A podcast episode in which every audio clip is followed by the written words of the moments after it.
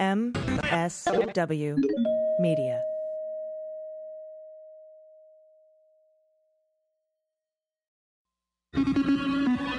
News with swearing.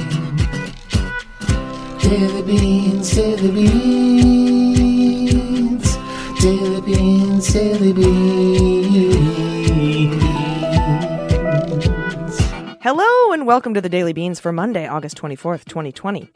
Today, we are on vacation, but we have put together uh, uh, an amalgamation of clips and interviews for you to enjoy while we are out of town. We will be back next Monday, full-throated for the last sixty-five days leading up to the election, so please enjoy the following. Hot notes.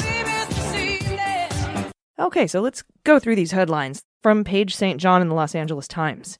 Early COVID nineteen deaths in the Bay Area and California suggest that coronavirus had established itself in the community long before health officials started poking around, and that lag time has allowed the virus to spread unchecked before social distancing rules went into effect. A study out from Stanford shows a dramatic viral surge in February, but data collected by the C D C and local health departments suggest it was a lot earlier, most likely back in December, and it wasn't recognized because we were having a severe flu season on top of it, and symptoms are very much alike, as you know. I mean, there, there are differences, but they're very much alike. The Bay Area is a natural hub for those traveling to and from China, according to the L A Times, and Santa Clara County had its first two cases almost a week before federal approval for emergency testing on February fourth. And both travelers were returning from Wuhan. Couple that with little or no community testing in January and February, and you could see where Stanford draws its conclusions about the viral spike in February. I know Jordan had some uh, had a had a sickness at the end of January that uh, she's you know we're kind of all convinced that she had it um, because of her you know the very specific symptoms that she had, and hopefully soon we'll have more access to serology tests where we can find out if we are carrying the antibody, meaning we have had COVID nineteen. And speaking of early detection, the New York Times dropped two monster stories over the weekend about an email group called Red Dawn and what the federal government knew and when they knew it about coronavirus. We've we've heard a lot of, of stories about uh, Trump and the early warnings uh, that, that he received and the White House received. Um, but this just sort of puts it all together. It's the credible um, journalism. And the examination reveals the president was warned about the potential for a pandemic, but internal divisions and lack of planning and faith in his own instinct led to this crappy response. And part of the Red Dawn group, which is named after the movie about the movie's about a group of Americans trying to save the country from an invasion. Um, part of this group, which is comprised of public health experts from universities and agencies across the country, included Doctor Carter Mecher from the V A, who wrote on the night of January twenty-eighth, back in January, quote, "Any way you cut it, this is going to be bad. The projected size of the outbreak already seems hard to believe." And we know that addition, in addition to Red Dawn uh, and, and these uh, doctors who, and Fauci was part of this group as well, Uh, there was a memo circulated by Peter Navarro on January twenty-ninth that also predicted half a million deaths and cost trillions of dollars, that, that the coronavirus could could take trillions away from the economy. But even as Trump limited travel from China at the end of January, which we're showing as has not having been effective, even though he keeps touting it as wonderful genius, public health had to compete with economic considerations in internal debates. And basically what happened is all the public health officials agreed that travel bans were useless and mitigation or non-pharmaceutical interventions known as N P Is were the answer and the only answer, closing schools, social distancing, et cetera. And in February, Doctor Cadler from the Health Department of Health and Human Services had run a tabletop exercise concluding pretty much the same stuff that Navarro concluded. And health experts decided to meet with Trump to tell him he had to impose national N P Is to mitigate this outbreak, close schools and ten, you know, no more than ten in a gathering, you know, stay six feet apart, um, stay at home. Uh, but but on the way back from India, um, Doctor Uh, Trump was flying back on Air Force One. Doctor Nancy Messonnier, the director of national the National Center for Communication for Immunization and Respiratory Diseases, publicly issued her blunt warning, uh, if you remember this warning, without consulting the White House. She just went ahead and came out with it. And that tanked the stock market, which pissed Trump off. So he canceled his meetings with Doctor Cadler, who was also part of the Red Dawn group. And, and he f- did not succumb to pressure to institute social distancing guidelines until three weeks later. And during those three weeks, February sixteenth uh, or twenty-seventh to March sixteenth, the virus was allowed to sweep across the country fairly unchecked. Um, then there's the China factor. Trump didn't want to upset China, and a lot of people who were coming to him with uh, this problem about this virus that could be, you know, have an issue are China hawks. Um, and so, of course, there was also a Situation Room meeting, uh, which we've talked about before, where Trump asked Fauci, why not just let this wash over the country? Just let herd immunity. Just let everybody get it. And it, uh, apparently, according to the New York Times here, it took Fauci a minute to figure out what Trump was saying because it's so unbelievable. And when he did, he was very alarmed, and he told the president, we can't let it wash over the country. Many will die. Uh, according to the models that they had, two point two to four million people, um, if you just let it do its thing. Uh, and the New York Times quote, uh, closes with this quote saying, the chaotic culture of the Trump White House contributed to the crisis. A lack of planning and a failure to execute combined with the president's focus on the news cycle and his preference for following his gut rather than the data cost time and perhaps lives. I really recommend you check out reading the Red Dawn emails. New York Times has published all of them. I believe they don't have a paywall for any coronavirus news, so you should check that out. And now, from Raw Story, Labor Secretary Eugene Scalia's implementation of the coronavirus stimulus package is coming under fire from Democratic lawmakers who say his handling of the new law favors corporations and leaves workers, working folks behind. Scalia, son of the late Justice Antonin Scalia, has used the department's authority to limit who qualifies for joblessness assistance and to make it easier for, you know, small businesses not to pay family leave benefits. Lawmakers have voiced concerns that the Labor Department's lack of urgency makes it more difficult for gig workers to get benefits. Um, and, and Scalia says, quote, he, he's not, he doesn't make any, he has no qualms about being an asshole. He says, unemployment is not the preferred outcome when government stay-at-home orders force temporary business shutdowns. We want workers to have to work, not to become dependent on the employment system. So he's coming under a lot of fire for, for his handling of this, uh, and rightfully so.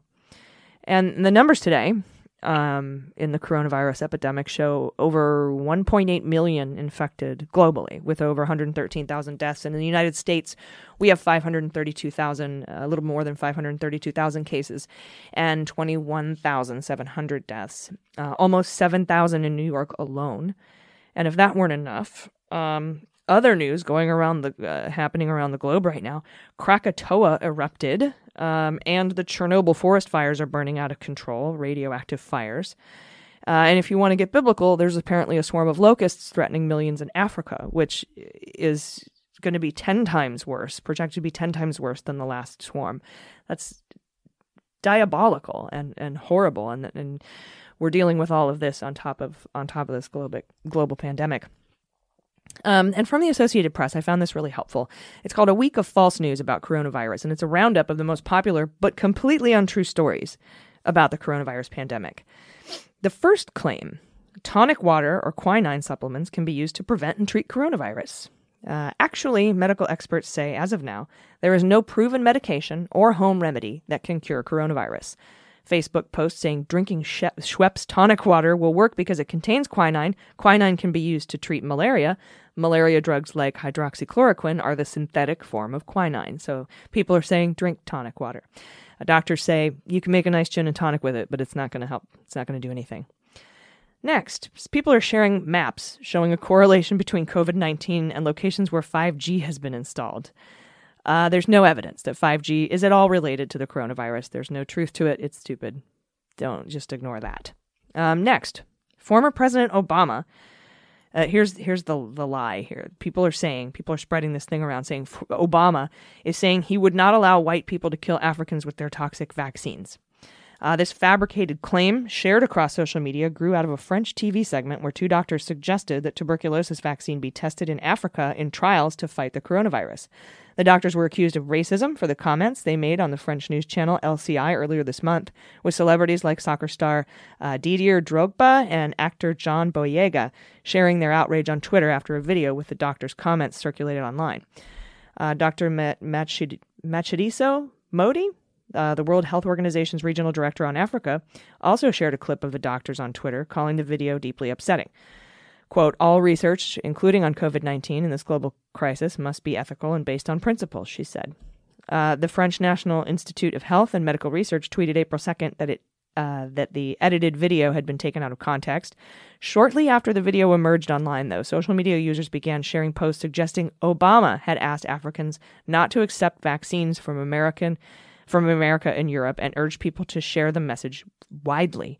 Uh, they quoted Obama falsely, saying, I'll be an accomplice if I don't denounce this evil act white people want to do to Africans. First of all, I was born in America, but I'm uh, African blood. I'm not going to allow white people to kill Africans with their toxic vaccines. And that is just a completely false post. Uh, Obama never said that. Uh, another claim, a false claim going around, is that Walmart has adopted staggered shopping schedules based on age.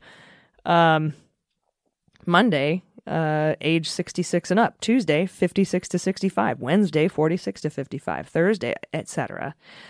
Uh, this is a, totally false. They do have special um, hours to cater to seniors, um, who experts have said, you know, could be more vulnerable to coronavirus. But a post circulating on Facebook features logos for Walmart and Sam's Club and falsely states that the discount retailer is establishing shopping days based on age groups. The post apologizes for any inconvenience before breaking out what age groups can shop, which I just sort of went over with you. And Sunday shopping is for emergency only. Anyway, that whole thing is fake. That is not happening. Another five G conspiracy theory making the rounds says that it kills birds. And a set of photos is circulating on Facebook that shows dozens of dead birds scattered in the streets and sidewalks, uh, and falsely described uh, the photo as showing the effects of electromagnetic radiation. Can you imagine what five G will do to us? It says. Um... The photos date to February fourth when a strong wind knocked over a tree uh, in Rome. Uh, according to Italian media outlets, when the tree fell over, a man was injured and several birds that had made their nests in the tree were killed. Photos and video published of the time showed the fallen tree next to dozens of dead birds, saying, uh, look, if, the, if this is electromagnetic radiation can do to birds, what will five G do to us? So those are the B S conspiracy theory stories for the week. Thank you to Associated Press for rounding them all up. We'll be right back after this quick break with John Cryer to discuss saving the post office. Stay around. After these messages, we'll be right back. Hey, everybody. Thanks for listening while we're out of town. This is A G, and as you know, I would do anything for my pod pets. Listeners know that the show knows of the trials and tribulations of the podcat and of my crazy pod dog. Their health and well-being are my top priority, and that's why I feed them Nom Nom. Nom Nom is a pet health company that makes fresh, restaurant-quality foods for dogs and cats. Every meal is prepared just days before it ships out. It arrives at your door fresh, and it's perfectly portioned for your pet's dietary needs. Just tell Nom Nom a little bit about your pet, and they'll create a meal plan based on your pet's age, breed, weight, and health needs. Not a calorie more, not a morsel less. Nom Nom is super convenient. Just open the pack, pour, and go. There's no scooping, no sealing, no worries about it being over or under feeding them. Nom Nom is obsessed with every step of their process. They prepare, mix, and pack every delivery with care in their own facilities. Their board-certified veter- veterinary nutritionist is dedicated to researching and creating each recipe. Plus, Nom Nom ingredients are one hundred percent sourced in the United States. Unlike other fresh pet food, you can actually recognize the ingredients in Nom Nom's recipes. You can visibly see the peas and carrots carrots and protein, potatoes, and more. I started feeding the podcat uh, their fish feast, which is made with salmon, tilapia, and more, and he loves it, and his coat is looking lustrous, A F, I might say. So switch to the fresh pet food that's backed by science. Try Nom Nom today, and you'll get fifty percent off a two-week trial. Go to trynom.com slash dailybeans. That's T R Y N O M dot com slash dailybeans for fifty percent off your two-week trial. Hey, everybody, welcome back. And I'm excited about this. Joining us today for the interview, he plays Lex Luthor on Supergirl on the C-dubs. And he was, of course, in Two and a Half Men. And, if you know, our audience, if I know our audience, which I think I do, you'll also know him as Ducky from Pretty in Pink and Maxwell Hauser from Hiding Out. Please welcome John Cry- John Cryer. John, thanks for speaking with me today. So, so happy to be here. I almost called you Cryer, John Cryer. Yeah, well, you know, uh, uh, uh, we, I, I, when I introed myself earlier, I was uh, uh, singing. You were. Uh, so, but I won't do that now because I think uh, people have had a rough enough week. That's very kind. Um, uh, I thought you had a, a fantastic voice. That's just me. I'm oh, biased. Thank you. I'm biased. uh, I wanted to talk to you about the upcoming elections um, and how this administration is just basically out to steal it. Because you, you know, you're not a supervillain, but you play one on T V, and so I thought you might have some relevant input here. Of course, we know about vast voter suppression, gerrymandering, ridiculous voter I D laws, all designed to limit the number of voters and disenfranchise those who typically vote blue. It's the only way that the Republicans can win, and Trump admitted that during one of his press conferences. And then, of course, we have Russian interference. We have the Ukraine scandal to get dirt on Joe Biden. But this week, we learned about another extraordinary step to block access to voting, and that's that the Republicans, including Mitch McConnell, are refusing to rescue the post office, which is uh, set to become uh, insolvent in June. And this is while Democrats are pushing for vote by mail amidst the coronavirus outbreak. I wanted your take on that, what's happening with the post office. Well, it's interesting because it, because it, it actually uh, uh, corresponds to a bunch of G O P um, goals. You know, they I mean, their their vast overarching goal, uh, uh, besides uh, creating a, a sort of corrupt kleptocracy, uh, um, is appears to be uh, the privatization of the Postal Service. Um, you know, they've been wanting to do that for decades. In fact, uh, m- you know, my understanding of when they they uh, they, they they enforced a, a they actually uh, and the outgoing Congress of was it two thousand six? No, when was it? I don't remember when it was exactly, but they uh, uh, changed the the pension vesting rules mm-hmm. for uh, for the post office, ba- making it basically impossible for the post office to run at a profit. They were already in trouble, but they by requiring them to fund their pensions for another fifty years, they were trying to bring about privatization, uh, supposedly. Uh, yeah. Do you recall this? Yeah, I, I one hundred percent recall this. That, that pretty much made them, they were set to, because of that decision, they had been set to run out of money a few times. And, and they were, I think they were going to be solvent until twenty twenty-one, until coronavirus hit. Yeah. And so, and obviously mail has dropped precipitously. Uh, businesses can't afford to advertise and send out uh, all those mailers that you love so much getting in the mail. um, but this, this whole push seems to dovetail with a bunch of things that the G O P wants, um, uh, you know, and, and, and, it, and it dovetails with what Trump wants as well. Uh, you know, he's had uh, uh, he's had a bug up his butt about Amazon and Amazon's deal with the post office for a long time, because the post office does two things for Amazon. Um, the post office uh, uh, has their their lat what they call their last mile service, which is mean which means that they service rural areas that Amazon won't go because they're just too far. Um, the the post office is required to to service those areas, so they do so for Amazon, um, and they charge them normal postal rates for that. Uh, and Trump has for a long time been saying that the post office would be solvent if they would charge much higher rates to do that. Um, but my understanding is that that's not actually the case, um, that the that the post office actually has excess capacity anyway, um, and that char- that changing their rates for that wouldn't necessarily make them, they'd still have to pay those those expenses. So it wouldn't actually change things for them, is my understanding. Mm-hmm. Yeah, I remember uh, the report came out um, where, where Trump had pressured the Postmaster General to like double the shipping rates on, on Bezos, on Amazon, because, you know, I mean, he also owns the Washington Post, which is not Trump's favorite thing. And uh, that, to me, with was an impeachable offense. I mean, we remember Nixon mo- mobilized and weaponized the I R S to go after and do audits on his Democratic opponents. Uh, this was no different. It was an abuse of power to try to pressure the Postmaster General to do that. So he's he's been mad about them for a while. Yeah, and then there's the then there's the overall effort of uh, you know trying to cut down a on the, the uh, reporting of the census, which is uh, which is we're in the midst of going out, uh, and that that uh, you know certainly with the pandemic raging, mail-in balloting is going to be much more attractive to people in general than. Uh, than uh, showing up in person. So, so again, this this dovetails with a lot of goals for them, um, but it's hard to pick out one because it's because it's so, there's so many. Yeah, I have to go with the vote by mail thing. I know that they're very against that. Trump brought up in a press conference that if we vote by mail, Republicans will never win again, uh, and he's right. And um, so now he's on he's on this uh, marketing goal of, of convincing Americans that when you vote by mail, it increases the likelihood of fraud, which has not been proven at all in states that have nothing but mail-in ballots. We just had the Alaska primary uh, yesterday, uh, total mail-in vote there. Um, but I, I, I think this is really aimed at, at vote by mail. We saw what happened in Wisconsin with the state Supreme Court and the, and the conservative S- Supreme Court ruling that Wisconsinites had to vote in person, putting their lives at risk. And I'm afraid if Trump reopens the country before we have a mass testing program in place, which he doesn't even seem to understand the question when asked about that, um, I think we could see a second wave, uh, and it could hit in November, and, and we have to vote then.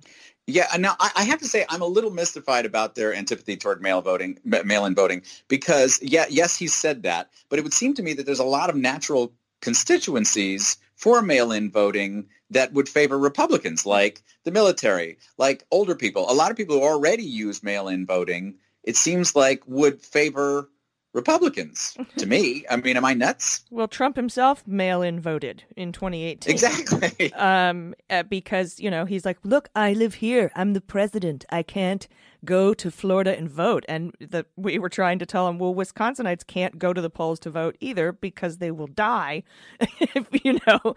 So I'm not sure, like, why your excuse, you know, your absentee excuse is, is uh, m- you know, more important than, uh, than the lives of Wisconsinites or anybody else who's going to have to vote eventually.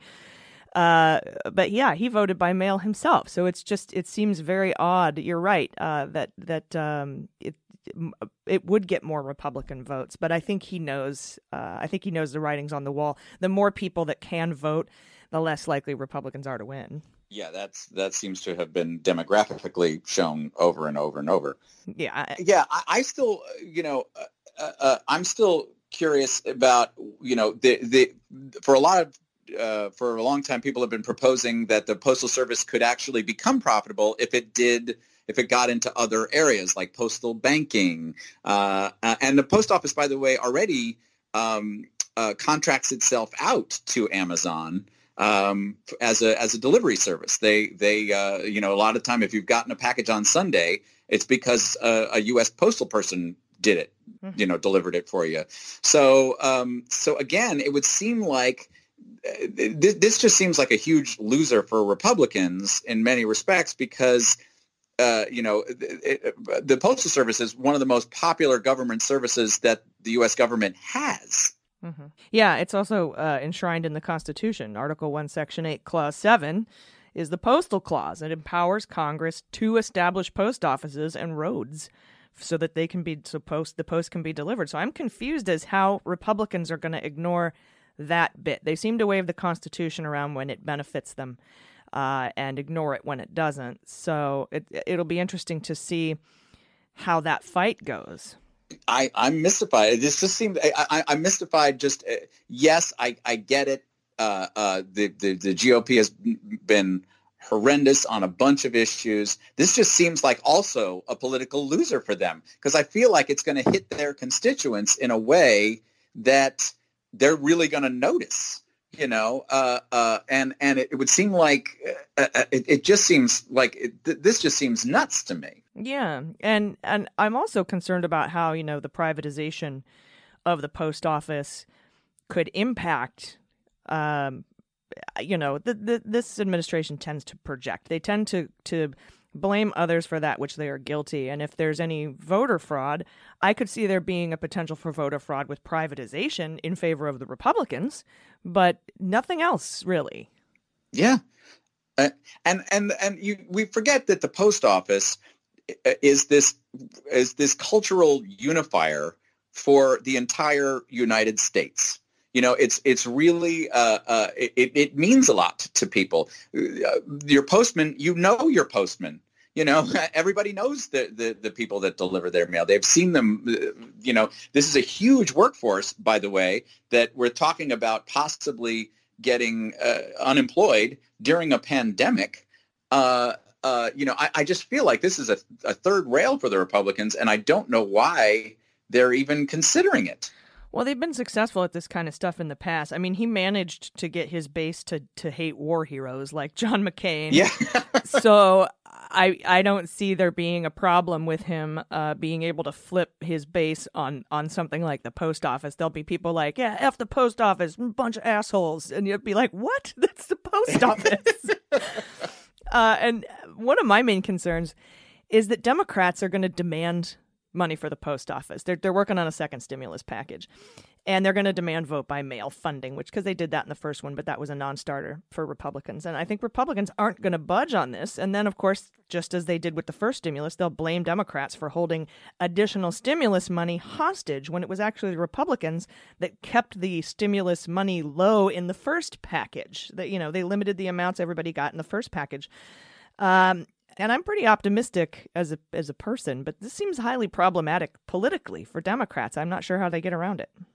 I, I'm I'm not either. It's uh, I I it does feel like people, because they're stuck at home, uh, at least on social media, they seem to be paying attention. Mm. Um, so that's that's nice. And uh, uh and and there's been interesting uh, polling effects too. Like uh, uh, usually uh, the rally around the flag Uh, aspect of polling is incredibly powerful when there's something, when there's a national crisis like this. And this is, by the way, a national crisis that is unparalleled in, you know, in, in my life. I have not been, you know, I'm trying to think of a, a national crisis that, that came as close and had this much effect on my day-to-day living. And I, I, I can't think of one right away, you know? Um, and, uh, uh, you know, so I, I, I, but interestingly, Trump got he got a rally, rally around the flag bump for a very short period of time, and it appears to have almost completely dissipated at this point, uh, uh, which is uh, which is fascinating to me, because that's, you know, uh, you know, America, when we feel we're in crisis, tends to rally around its leader, you know, very powerfully, and that is not occurring. Yeah, I think Bush's popularity rating or approval rating went up to like eighty percent or something after. After nine eleven, and, and uh, I, I mean, just unprecedented numbers. I think he peaked at fifty or fifty-five, and now he's back down in the forties. Yeah. So, uh, yeah, it, it, so it does seem like people are, are paying attention to some degree. Uh, and, you know, it, it, it's, uh, uh, you know, the, and the fact that the administration seems to have no plan for going forward. I mean, this has been driving me crazy. It's like, even if even if you say, even if you're you're going to claim, you know, we weren't flat-footed. We, we we had a travel ban on China, even though that's now appearing to have been uh, uh, largely ineffective. You know, it, it, you know, he he he can. You know, it, you can always argue that in hindsight we screwed up, but you know, we we you know, given the information we had, we did the best we could. You can always make that, but not having a plan going forward is inexcusable. Or or saying, oh, Ivanka's going to come up with something. No, Ivanka. You know, I, I for some reason uh, the the uh, uh, the knockoff handbag lady, uh, you know, as God love her for uh, uh, for for making a living doing that, um, I don't believe is is going to be uh, doing a, a great job with it. Yeah, I don't think her or her husband have the answers that we need. So uh, it'll be interesting to see what happens there. But yeah, this is. Um, This is a crisis of proportions that I think a lot of us can't even fathom right now because we're in it. Um, but, you know, I am I'm very concerned about about how we're going to vote, how we're going to vote in this election. And I'm interested to see, uh, with a little bit of worry and a sort of a, you know, a, a dash of anxiety uh, in there, uh, how it how it all plays out.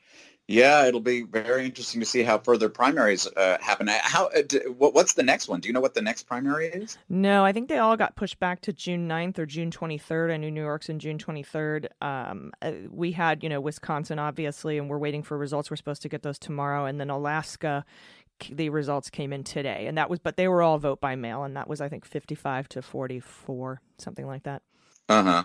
And, and I haven't seen any returns on the Wisconsin Uh, uh, debacle. Have we heard how, how to what extent uh, uh, voter uh, voting went down? Yeah, I, I haven't even seen any exit polls or turnout numbers um, for Wisconsin. I haven't seen any results, uh, and I you know I keep pinging the page, but everything seems to like it's going to be coming out tomorrow. But I, I'm assuming that there weren't any exit polls done because people didn't want to risk, you know, contracting the virus. Yeah, and who's going to answer them? I mean, you're going to have to yell your answers in front of all of your neighbors.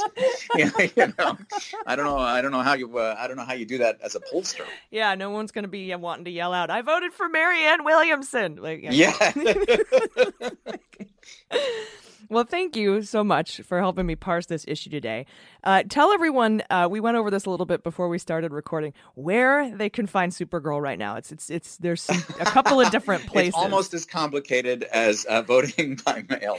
Um, it is it, the, the, the C W app, which is free and awesome. Uh, you can watch the last five episodes of Supergirl. Um, but if you want anything further back than that, you stream it on Netflix. Um, and but that'll only be for the next few months, because then it's all going to go over to H B O Max. Uh, so okay, all right. So get it while it's hot. Uh, exactly. Binge it while you can. Uh, and you can also follow uh, John at uh, at Mister John Cryer, no H in John, on Twitter. Thank you again for for speaking to me today. I really appreciate it. Thank you. Always a pleasure. All right, stick around. We'll be right back with the good news right after this. Hey, Daily Beans listeners, this segment of the podcast is brought to you by Helix Sleep. Like many of you, I've had a lot of trouble sleeping these past few years. Uh, I'll toss and turn at night. I'm unable to get comfortable. I'll wake up in the night. Then I'll get, you know, in the morning I'm tired and sore. And my first thought was the insomnia was caused by the ongoing nightmare of having a painfully putrid Putin puppet president. But as it turned out, my lack of restful sleep was actually caused by my pathetically paltry problematic mattress. But everything changed with Helix Sleep. Helix understands that you are unique and they customize your mattress to fit you and the way you sleep best. Helix Sleep created a sleep quiz that takes just two minutes to complete, and they use the answers to match your body type and sleep preferences to the perfect mattress for you.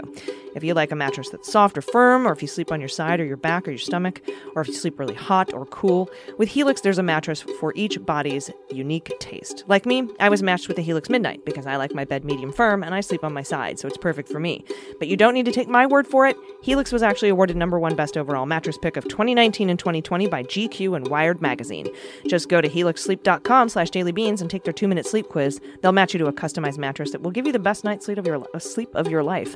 They have a ten year warranty and you get to try it out for one hundred sleeps risk free. And they'll pick it up for you if you don't love it, but you will totally love it. Helix is offering up to two hundred dollars off all mattress orders for our listeners at helixsleep.com slash daily beans. That's Helix H E L I X sleep.com slash daily beans for up to two hundred dollars off. All right, everybody, welcome back. Joining me today for the interview is former federal prosecutor and host of the new podcast, Justice Matters, our friend Glenn Kirschner. Glenn, congrats on the podcast launch, and thank you for speaking with me today. Yeah, thanks for having me. The podcast is a new venture, and we're enjoying it, and, um, you know, we'll we'll see how things go. Welcome to the podcasting family. I'm very Thank excited you. for this, and I'm excited to listen to your show. Uh, and I wanted to have you on today to ask you, we'll talk about that a little bit in a little bit, but I, I wanted to ask you about the couple of statutes that are being broken uh, by the Postmaster General. And if you think, if there's any likelihood of him being indicted or prosecuted or removed or resigning prior to this election. I mean, I know that, uh, you know, they've sort they've stopped removing sorting machines and and uh, and things like that. But uh, you know, I'm I'm I'm looking at the next eighty days. So if you can maybe expand on that a little bit, that'd be great. Yeah, and I guess the first thing I would say is they've told us that they stopped removing sorting machines, but then they they tell us a lot of things, don't they? They do. Um, and we've all you know watched in horror as they've been pulling mailboxes and putting locks on them. Um, you know, so. I have no confidence that what they say they are doing or not doing is actually true. So the the answer to the big question, could Louis DeJoy be indicted between now and Election Day? I, I think it's a possibility. It may not be a likelihood, but, you know, we see that the states are beginning to step up and realize that they actually have an independent responsibility to the citizens of their states. Mm-hmm. To, you know, help them vote in free and fair elections. They don't have to stand idly by while Donald Trump and Louis DeJoy burn the post office down, mm-hmm. figuratively speaking, in a transparent attempt to interfere in the election. So I, I have I've heard, I've seen two criminal referrals now, one in Arizona by the Secretary of State, who made a criminal referral to the state attorney general in Arizona of both DeJoy and Trump, and asked that, you know, the attorney general please look into the possible criminal violations of state law. And, you know, every state has its own laws on the books decided to protect the citizens' right to vote in their state. And, you know, when you look at what's on the books in Arizona and you look at what's on the books in New Jersey, which is the other jurisdiction where there's been a criminal referral thus far, you know, what you have to do is investigate promptly at light speed, I would suggest, like literally within a matter of weeks, whether what Trump and DeJoy are doing violates those state laws, because in my view, they almost this their conduct almost certainly violates any number of state laws. So the other criminal referral that we've already seen is from a New Jersey congressman who made a criminal referral to the attorney general for the state of New Jersey. And he listed in his two-page letter um, the various state statutes that DeJoy and Trump are likely violating. So, and then this morning we've seen more attorney generals step up, attorneys general. We saw the attorney general from Connecticut say that he has been meeting with, I think, a half a dozen other attorneys general. And so I think we are going to see some positive developments because the states are stepping up. I believe they're going to start flooding the courts, both civilly seeking injunctions to stop DeJoy from destroying the post office in advance of the election. And I am hoping you see criminal charges because there is no reason. Now, we know Bill Barr will not investigate Donald Trump or any of his, you know, cabinet officials or, frankly, anybody in the executive branch, notwithstanding the fact that what they're doing violates federal law. When you look at the federal law, eighteen U S C seventeen oh three, mm-hmm. for those of us scoring at home, it's a crime to delay the delivery of the mail by somebody who is entrusted with the delivery of the mail. I, I maintain there is probable cause uh, to open a grand jury investigation and probably seek a warrant right now based mm-hmm. on everything we have seen publicly reported. I believe when Donald Trump says the quiet part out loud, that I'm slowing the mail because I don't like this whole mail-in ballot thing that's going to enable more people to vote. For goodness sakes, you have a criminal conspiracy between Donald Trump and Louis DeJoy to violate eighteen U S C seventeen oh three, unlawfully delaying service of the mail. It's, you know, that's criminal law one oh one. Will mm-hmm. Bill Barr investigate that? Of course not. Um, should the states be investigating it and actually dropping arrest warrants on the heads of both DeJoy and Trump? I say, let's do it. If the evidence is there to support the criminal charges, let's do it. Yeah, because, I mean, there's a couple of different things going on here. First of all, if if Barr won't do it federally, the states can might do it. Uh, there's a non-zero chance we could see that happen, like you said. Uh, but then, of course, at, like you and I always talk about post-election, if Biden is elected starting January twenty-first, twenty twenty, uh, or even the twentieth, why, why not start same day? Um mm-hmm. You, these, these, these carry a five-year statute of limitations, these crimes.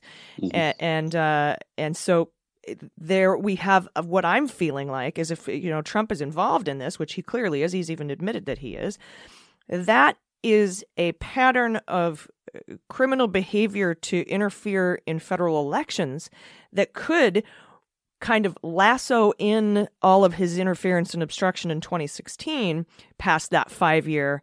You know how you know how well, like Manafort, they were able to go back to tax shit from mm-hmm, mm-hmm. past the statute of limitations and rope it in because he didn't stop criming. I think you, that could apply here. And I told Donald Trump, not personally, but I said you have to stop criming by January first, twenty twenty, or you're, you know, it, or you're going to continue the clock on on um, the statute of limitations. And he did not. And now we're and now it's in the same kind of boathouse. And so I'm looking for that. And then, of course, between now and the election is is a different story. And I think, you know, we've got the House. We we pressured the House to be called back to D C. I think they're going to put together a clean funding bill for the U S P S. Hopefully the Senate uh, is into it, too. And we can give, give a, a veto-proof majority. But then you're just funding. You're just giving money to a criminal to, to yeah. burn and piss on. So it's like, yeah. what what uh, it's like, what can we possibly do? So, I mean, you know, we're advising people to to walk your ballot in. Um, yeah. But uh, in the meantime, though, I think, uh, you know, he's he's uh, agreed to testify August twenty-fourth, um, which is much better than September seventeenth. Uh, and we'll see what he has to say. I really hope they put a prosecutor up there to ask questions, though, because you're going to want the answers to that when you federally, criminally prosecute him after Trump is out of office. You're going to need that yeah. testimony. And I'm not worried about the statute of limitations so much. You know why? Because if Donald Trump did only one crime in two thousand fifteen or two thousand sixteen, then I might be biting my nails, counting the days until the five-year statute of limitations expired. The dude is a is a, a jamboree of criminal conduct. It continues to, what time is it today? So I am not worried, because much as when I was prosecuting murderers and I knew they had three or four bodies to their credit, and unfortunately a lot of our killers are repeat offenders because mm. once you pull the trigger the first time, it becomes much easier, in my experience working murder cases for twenty-two years, for killers to pull the trigger the second time. Mm-hmm. And so we had people with three, four bodies to their credit. And as long as I could nail them with one or two solid murder cases, you know, you can, and I don't want to sound harsh, but we were there to protect the community, and you can only confine a man for but one lifetime. So we are going to have so many crimes to choose from with respect to Donald Trump beginning in January, that I don't care if the statute of limitations has run on some of them. Mm-hmm. Um, but but you're right. I mean, I don't know that DeJoy testifying. I don't know that dumping more de- money, money into DeJoy's postal coffers really helps. What will help is if the states get on top of these people and seek temporary injunctions from the specific acts they are undertaking to interfere with the election. And if the evidence is there, issue arrest warrants. Let Bill Barr step in.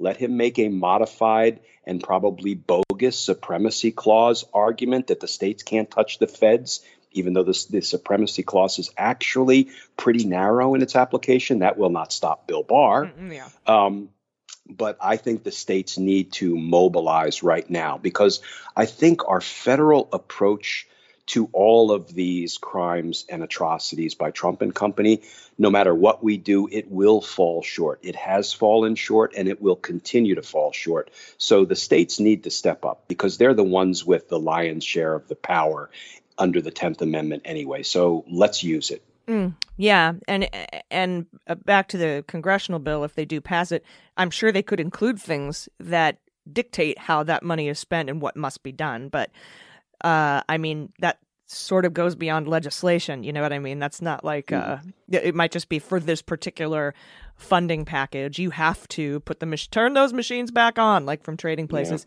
Yeah. You have to uh, put the boxes back. You have to um, assure that uh, the ballots and mail are delivered on time. And it's and it, and while the election is hugely important, this isn't just about ballots. This is about our mail, our post office, our constitutionally protected post office service, postal service. And veterans aren't getting their medications. I'm one of them. Um, uh, people are losing business. Small businesses are going under because they can't ship their wares and their goods to to their customers. It's it, it's. It's fright. It's there's so many unintended consequences here, and I. But I, you know what? I I have a feeling Trump told DeJoy, "Go ahead and break the law. I'll pardon you." I just have a feeling. Oh, he's going to be pardoning everybody, and and I don't know that this qualifies as irony, but Trump is probably hurting most some of the people who make up his base, like in rural America, mm-hmm. who really depend every day on the mail service. So you know, it it, it it's really not. And when Trump says, "I'm all about the economy," well, guess what? When you destroy the post office, you destroy the economy. Mm-hmm. So don't tell me that this is all about the economy. This is about chaos, because one, amidst chaos, Donald Trump and his criminal associates thrive because they get to grift and they get to steal and they get to skim off the top. Mm. And this, the chaos will allow Donald Trump on November fourth to begin flooding the courts with suits claiming there was so much chaos that the election results are invalid. So chaos is the goal for all Trump action. Yeah, yeah, one hundred percent. I agree with you. Um, we just got to what, uh, what? What's the saying? Keep our heads on a swivel, and yeah. just uh, yeah. just keep calling it out. And speaking of calling it out, uh, tell everybody about your new podcast, please, where they can find it, and uh, and and what they can look forward to. Yeah, so the podcast is Justice Matters, and we have uh, we put our first long form, about an hour long podcast up a couple of days ago. We'll be posting one a week. We're also posting the audio from my daily YouTube videos, but so many people said, you know, we like the YouTube video, but I, you know, I run and I mow the lawn and I'm sitting at work and I need it to be audio only. So we've stripped out the audio from the YouTube videos and we're putting that on the podcast every day. So you'll get ten, twelve minute segments every day. And then once a week, an hour long deep dive into the legal Trump abuse du jour.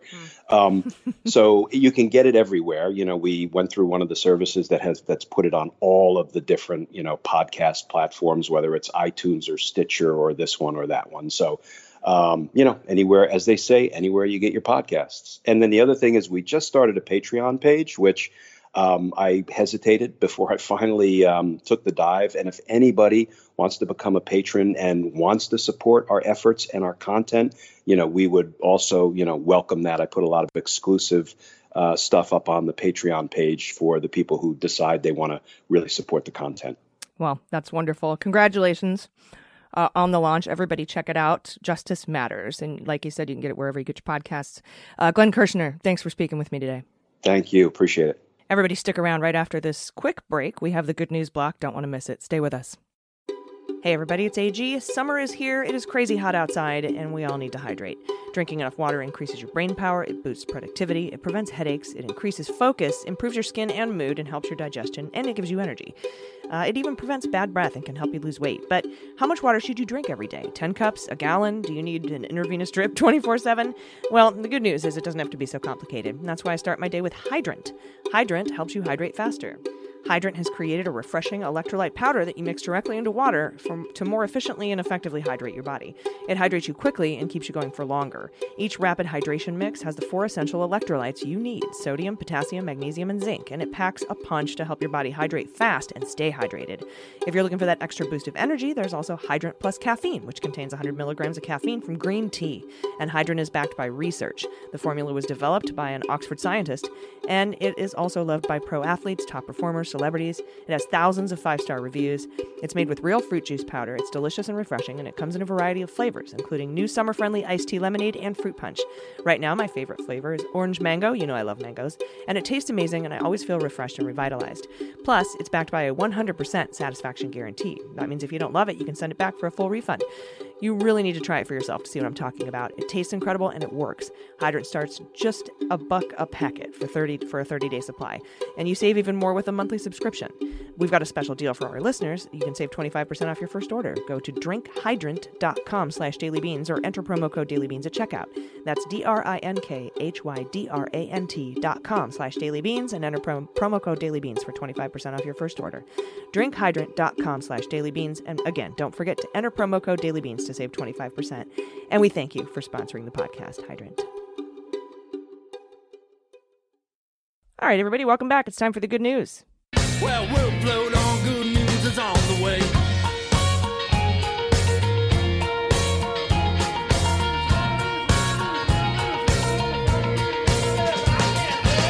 And joining me today for the good news is Jordan Coburn. Hello. Hello. How are you? I'm great. I'm trying to uh, calm my dog down with a lot of peanut butter, so hopefully we can make it through this segment. The peanut butter elixir of the gods. Exactly. Um, now, our first bit of good news. Uh, well, first of all, here's some good news, like off-topic related. Uh, Jam Master Jay's murderers, um, for you know, from Run D M C from two thousand two, have been caught and indicted. Damn. Jeez. I know. I know. So we'll all see. Right. We'll see how uh, if justice is served. Um. But this first go uh, now we're going to go to the listener. Uh, yes. It's hard to segue out of that. That's a weird. And speaking of Jam Master Jay and Run D M C, uh, you know, I, I just can't. I don't have any segues. So here it is. Here's my segue. This now we're going to transition into the listener good news, and the first one is from Jenny, and I want to read it because it involves chickens, and I love chickens. Ooh. So from Jenny. And pronouns she, her, Jenny B. I have good news. Becca the pod chicken, by the way, I love that, Becca, has started laying eggs. Ooh. Heather and Jesse are still freeloading twits, but that's a different post. Hell yeah. And so now she's got a picture of Becca and then freeloading twits. I absolutely love this. Labeled. Congratulations. Yeah, yeah, it's labeled too. Oh, and we'll God. Send that out. That's very exciting. And this is perfect because the next one is a puppy post, and so that's perfect for you. Yes. Congrats on your eggs, fertile Bach. Very exciting. Mm. Yay. Bach. Uh, Bach. I uh, have a piece of good news coming from Len, pronouns he, him. Just now, my magnificent daughter texted me. She and her husband are on a two-hour drive back from Michigan to their Chicago suburb with the English lab puppy they have been waiting to bring home to their kids. His name is Cooper. I wish I could see the kids' faces when they get home. I wish I could see Jordan's face when she sees this. Oh, God. Look at that fat tongue. Oh, my gosh. Got- and his And his peats are huge. He's gonna be a big boy. And magical, like big. Freaking polar bear fur. I can smell the puppy breath Aww, from here. Oh, so cute. That is adorable. Thank you, Lynn. Thank you for sending that in, Lynn. Yes. Uh, uh, and again, if you're a patron, we'll send these photos out in the newsletter. Mm-hmm. Get on it. Mm-hmm. Next up, from Lisa. Oh, you also get ad-free episodes and bonus content, yeah. and book clubs and research notes and newsletters and all that shit. But you get pod pet pictures, most importantly. Most Precisely. Um, next up from Lisa, pronoun she, her. In my very rural, very red county in a blue state, Trump flags and Confederate flags are plentiful. There's a house around the corner that was up for sale quite for quite some time. They had a huge Confederate flag hanging from the porch, and I may have called the listing agent saying that I would be interested in the house, but would never even step through the door to look at it as long as that flag was there. I, of course, was not interested in the house, but I just figured I'd let her know. Anyway, very recently, Uh, the for sale sign came down, as did the Confederate flag. Moving trucks showed up. So I now have new neighbors, and they have hung a Black Lives Matter sign on the porch where the hateful flag used to be. I anonymously sent a fruit basket to welcome them. I love looking at this sign every time I go by. It's the only one I've seen anywhere near here. They have more courage than me. Um, I've suffered from vandalism for an Obama bumper sticker, but I'll head over to welcome them in person when the pandemic is over. Ah, yes! That's so nice. I feel like in a hostile mm. neighborhood, though, an anonymous fruit basket would be seen as suspicious. They're like, anonymous, oh God. What, what? Yeah, I know. Uh-oh. No, that's so that's so sweet, though. That's so so so nice. Yeah, I do. You know, you know why I know people vandalize Obama shit and liberal shit? Because I used to vandalize Republican shit. When I was a kid, me and my mm. friends would go around her neighborhood and just like either steal and or draw like dicks on all of draw the Republican yeah. signs. Yeah. Yeah. Yeah. It, it, for some reason, drawing a dick on a Republican sign is a thing. I yeah. see it. I see it all of the time. It really is. It, and when you're a kid, it just feels so right, you know, and then you get older and you're like, nah, I probably didn't need to do that. That was a little shithead of me. But, yeah, mm-hmm. I should have just called. Maybe don't the be a fascist H O A or something. Use use my, my old white lady powers differently. It's mm. a it's a different sword. um, it's definitely a different sword. Yeah, the penis mightier for four hundred, Alex. Yeah, that's uh. Yeah, that's very, very cool, though. And what beautiful symbolism that in the same place, mm. it can rebirth and regenerate into something that is uh, aligned with justice and beauty. I love that. Especially when one of these racist chants, the one we heard at Charlottesville, you will not replace us. Oh, yeah? We just fucking did. Yeah, Get quite literally. Out. Oh, yes. Yeah. God, give me more of that. I love it. Um, mm-hmm. Next up from Beeks, pronouns she, her. During the pandemic, I am helping, socially distance of course, take care of my ninety-seven-year-old grandma, Oma, via my seventy-four via my seventy-four-year-old mother. Oma has long been very vibrant and active, campaigning for Democrats, working the polls, and reading everything she can Aww. Find about her president, Barack Obama. But Oma is growing weaker and struggles to recognize her daughter, my mother, and we were very worried she was going to die before she could be together again with her five great-grandchildren, whom she adores and who worship her. Every year, my small family, thirteen in all, gets together for a Maryland Blue Crab Fest, and it is the highlight for our family. We made every effort to get it done as safely as possible this year. We largely self-quarantined for two weeks prior to the event in late July. Friends donated tables and coolers and all that we didn't have. We rented a porta potty and set everything up outside. Dude, even the word porta potty puts a giant grin on my face. I'm fucking five. The mm. kids, the kids wore masks around Oma, and she got to go home to her own safe house at night. It was lovely. Oma loved every minute of it. We're now more than three weeks out, and no one caught COVID, brought COVID, or spread COVID. It was a small thing, mm. but it might be the last thing our family um, gets to, it does with our matriarch. And it was all we hoped and needed it to be.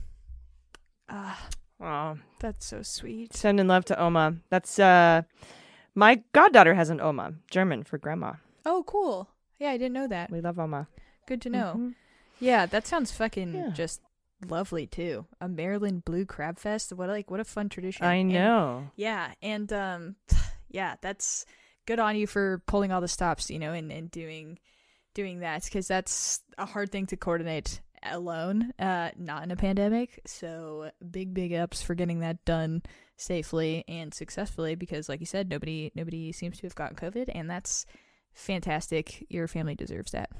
Yeah, there's so many families wanting to see the patriarchs and matriarchs of their families right now, but, you know, are trying to ma- make sure that they do it in the most safe way possible. Mm-hmm. Um, so I'm I'm so happy that you got to, to do that and that the, the grandkids got to see her, great-grandchildren and grandkids got to see her. So wonderful.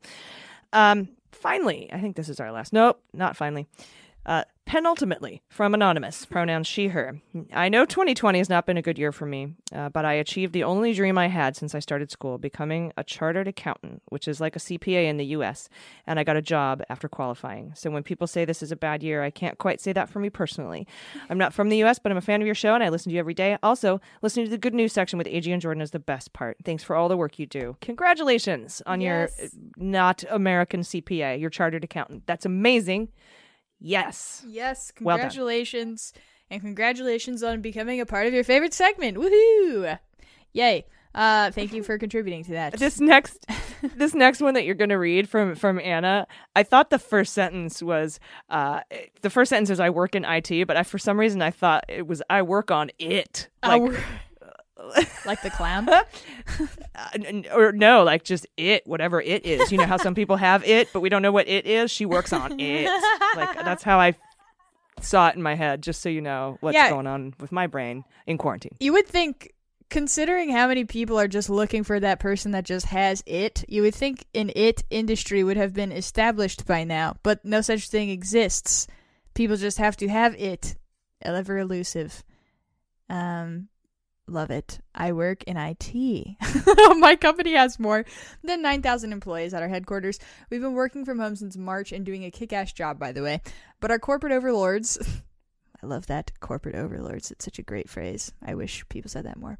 Uh, decided we needed to come back to work in person this month anyway.